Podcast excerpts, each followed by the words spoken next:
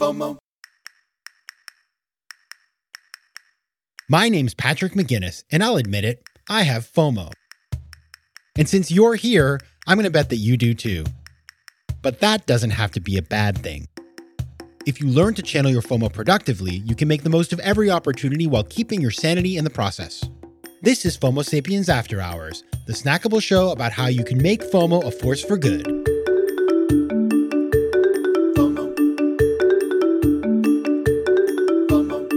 Welcome to another edition of FOMO Sapiens After Hours, and this is a special one because would you believe that this Thursday we are airing the 100th episode of FOMO Sapiens, which is hard to believe. And my guest on Thursday is Chris Gardner, who, if you've ever seen the movie The Pursuit of Happiness, it's his life story. He's an amazing guy. I spoke to him, uh, just really inspired by him. And so it's like a perfect show to run for the 100th show. But I wanted to today just kind of tell you a little bit of the history of FOMO Sapiens for those of you who don't know the history and where it all came out of, why I did it, how it's evolved over time, because I cannot believe that it's been this long. Like I had, I did not plan.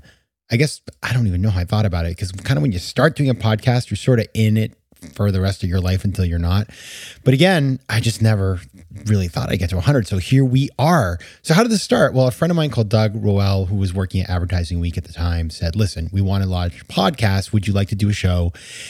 And I said, I don't know, uh, because I'd always decided I wouldn't do a podcast unless I had distribution and unless I could do something that was high quality. And so he said, Listen, we have a studio. It'll be video. You come to our office and you can have your guests come into our office. We'll record it, we'll distribute it over all these different media, and we will help support the show. And so I said, you know what? Why not do it? And we decided to do a schedule of every two weeks. I would go in every two months and record four shows. And in fact, uh, that was the plan. And I wanted to do it about the 10% entrepreneur. I was going to have 10% entrepreneurs come on the show. But then I was talking to my agent, Alice Martell, and she said, Patrick, you're doing a book on FOMO, or at least you want to do a book on FOMO. Your future should be, you know, aligned with the FOMO stuff. Why don't you focus on the FOMO stuff? And so create a show about FOMO. Find something you can talk about that has to do with FOMO, and then you will be able to have a better time trying to sell your book, which which she was right about, by the way. And so decided to do the show about FOMO. Came up with the name FOMO Sapiens. The rejected names included FOMO World. um, the FOMO show. We had a lot of different options. One was called uh, "In Case You Missed It," That was from frequent guest on the show, Kate Everly Walker, which I really like that one. And so we went with the FOMO theme, and uh, I I remember going to the offices of Advertising Week, and they had this room that was quite tiny and didn't look amazing on camera. To be honest with you, it was you can find the videos on YouTube. It's a little weird. Um, and uh, I went to Target in in sort of like near Penn Station, New York City, and bought some things to spruce up the walls, like I don't know, a vase or a lamp or something. And it was ridiculous. And so anyway, we recorded our first four shows, and these guests were Nick Martell, who's the son of my Asian Alice, and his partner Jack, and they have now Robinhood Snacks, which has become a huge show. And at the time, they were just getting going on that, so it was really, you know, it was funny to see where they have gone since then. Then there was Sally Wolf, there was Ryan Williams, there were Dorie, there was Dorie Clark, and Dorie Clark is uh, also going to come back on the show actually imminently with her new book. But those are my first four all people i consider really good friends and you know we we just kind of did it. Like, it was very it was very as we say in spanish casero. It was very sort of homemade. And uh you just should look at them because there was no editing so i if i messed up we just kept going and um, they're really sweet to watch now and you can listen to them as well but the audio quality is pretty pretty bad and I don't know. But the funny thing that happened was just around that time, uh, the New York Times ran an interview with me about FOBO, Fear of a Better Option, written by Tim Herrera for Smarter Living. And he mentioned the podcast. So the podcast comes out, he mentions it, and we're all of a sudden overnight in the top 100 business podcasts on Apple, which is, it was on a hot minute, but still, it was crazy. And so that that's the story of how to start. Now the other thing is the song. So my brother is a musician, as many of you know. So I went to his house in Brooklyn and we just made up the song. I sang the vocals. If you didn't know that, I sing the vocals, the little FOMOs on the theme song. He wrote the music. It was inspired by that song Simon, uh, like the cartoon. If you know my name is Simon, that was what I was going for as a sound. And of course, on the after hours, we have a, we have the same song, but it's it's a different mix of instruments. I actually created that myself using um, GarageBand. My brother taught me how to mess around with the instrumentation. So I hope you like that. Just kind of giving a different feel for the Monday morning show. So that's how the song came about. Now, after about I think it was 22 episodes or something, I was introduced to the dean of Harvard Business School. Actually, I'm a I'm the kind of the I guess chair of my class for participation, and I was at this thank you event for alumni donors, and my friend Irina Babushkina introduced me to the dean and said, Did you know Patrick invented FOMO? And he said, That's so cool. And she said, He has a podcast. And by the way, Irina had given me all these amazing ideas for the show. She was the reason we created the FOMO moment of the week, which we had for a little while until it became after hours. And so she introduced me, and the dean said, Oh, we're thinking about starting a podcast division at Harvard Business Review. Would you be interested in meeting with them? And I said, Aha, yeah. And so I met with Adi Ignatius, who is the uh, he's the editor in chief, uh, fun story, brother of David Ignatius, the Washington Post, so power family over there. And Adi worked with me and, and, and another colleague called Adam Buchholz to come up with the ideas of the show. And we ended up going live with HBR in 2019. And I learned really a couple things. Number one, you know, the power of distribution being part of HBR. You suddenly, people, you not have to beg people to come on your show anymore. You're getting people coming to you, which was awesome. So we just got amazing people to come on the show. The other thing is that they taught me so much about quality and I ended up upgrading big time. I mean, if you listen to my, we watch my early shows, I mean, they're, they're not super awesome in terms of quality. And HBR, I started going to a studio, but still, I was going to a studio to co working. So you listen to some episodes, you can hear weird noises outdoors and stuff. And over time, that moved me to actually getting a proper studio and building my own home studio. And so HBR was so they were so focused on quality i had to sort of learn and so i ended up doing things like hiring an audio engineer from WNYC to come to my house to train me on how acoustics work I spent a lot more time thinking about what these shows should be about. Trying to, in the beginning, I just sort of showed up with like three questions. Now I was like, hmm, what is the point of the show and why are we doing this? And it was much more, I don't know, it was just more thoughtful. And so I did seasons two, three, and four with HBR. And then at the end of season four, I was just kind of trying to think it was, you know, mid pandemic. And I was just thinking about like, what's the future of the show? It's been amazing with HBR, but at the same time, I would love to try to have a little bit more say in how things go because you know it's when you work with an organization you have to work with them and they have their own sort of ways of doing things which i totally respect. But i started to think about like well what, what if i took things in different directions and did things a little differently and and and had a little more flexibility, which is something that you know as an entrepreneur, because this is a startup, by the way. This is this baby is a startup, FOMO Sapiens. So if you ever doubted that, just go back to season one. And uh, I, so I decided to to engage in the idea of spinning the show out independent. And I called a friend of mine named Matt Curtis, who had worked at TED and had been really involved with their works in the in the in the podcast area. And I said, "What do you think about joining me?" And he said, "Let's do it." And so he came on as my partner in in terms of building this this new standalone platform. And then I moved to apartments and built a fancy home studio. And since we've relaunched in season five, we've had amazing guests Jay Shetty, Gretchen Rubin. I mean, all kinds of people. It's just been such a thrill to have these people on, and I'm getting some amazing people coming at me. And we're also going to be more more thoughtful about sort of how we schedule things in the future. So we're doing a lot of work right now on the show. Season six is coming in the fall. And so I would love you, you know, these those of you who are listening, just let me know what you want and from this show. How can we deliver something for you that's even more impactful?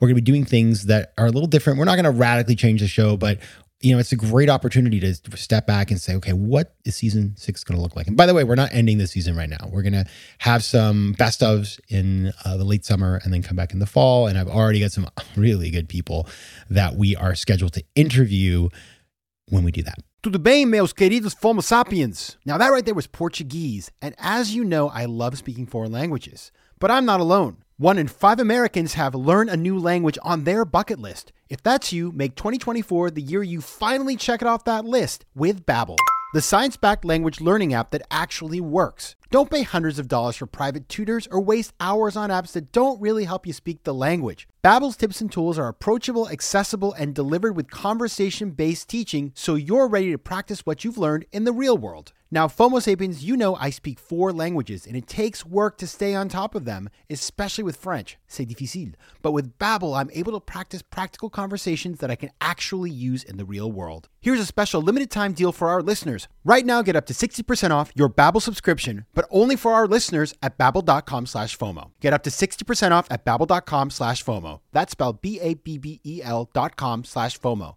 Rules and restrictions may apply. Now, I just don't want to offer, you know, uh, what did I learn in this experience? You know, number one, I did learn this is totally a startup and it's hard.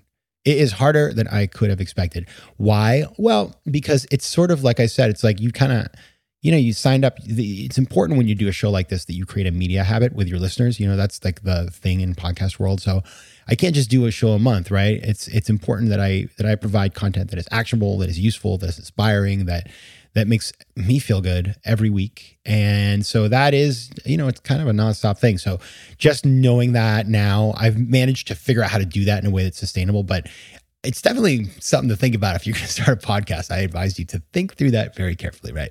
That's number one. Number two, you meet amazing people. I have been so lucky. The guests that I have met over time, some of these people I have, you know, stayed in touch with and have become really friendly with. And, you know, some of the, those of you who, who have listened to the show in the past, you know, a lot of the early guests were my friends anyway, right? So they, of course, they're still my friends. But, you know, some of the people who I've stayed in touch with from the show. Jay Shetty is a great example. We did some stuff later on. He, I mean, he's a busy guy, so like you know, he he's got lots going on. But he was kind enough to have me on his Instagram live.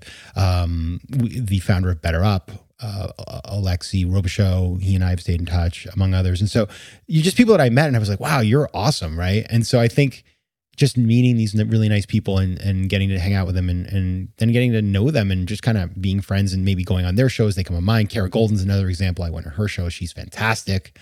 So it's just been awesome to meet these really amazing people and to learn from them and to be able to share that with all of you. Also, listeners, I've met so many listeners, and the, those of you who know who, who know who you are that write to me, uh, Instagram with me, that I have, you know, I, I just we know each other now, and I think that's really special is the fact that we're in touch with each other. And if, by the way, if you DM DM me or Twitter and Instagram, I respond.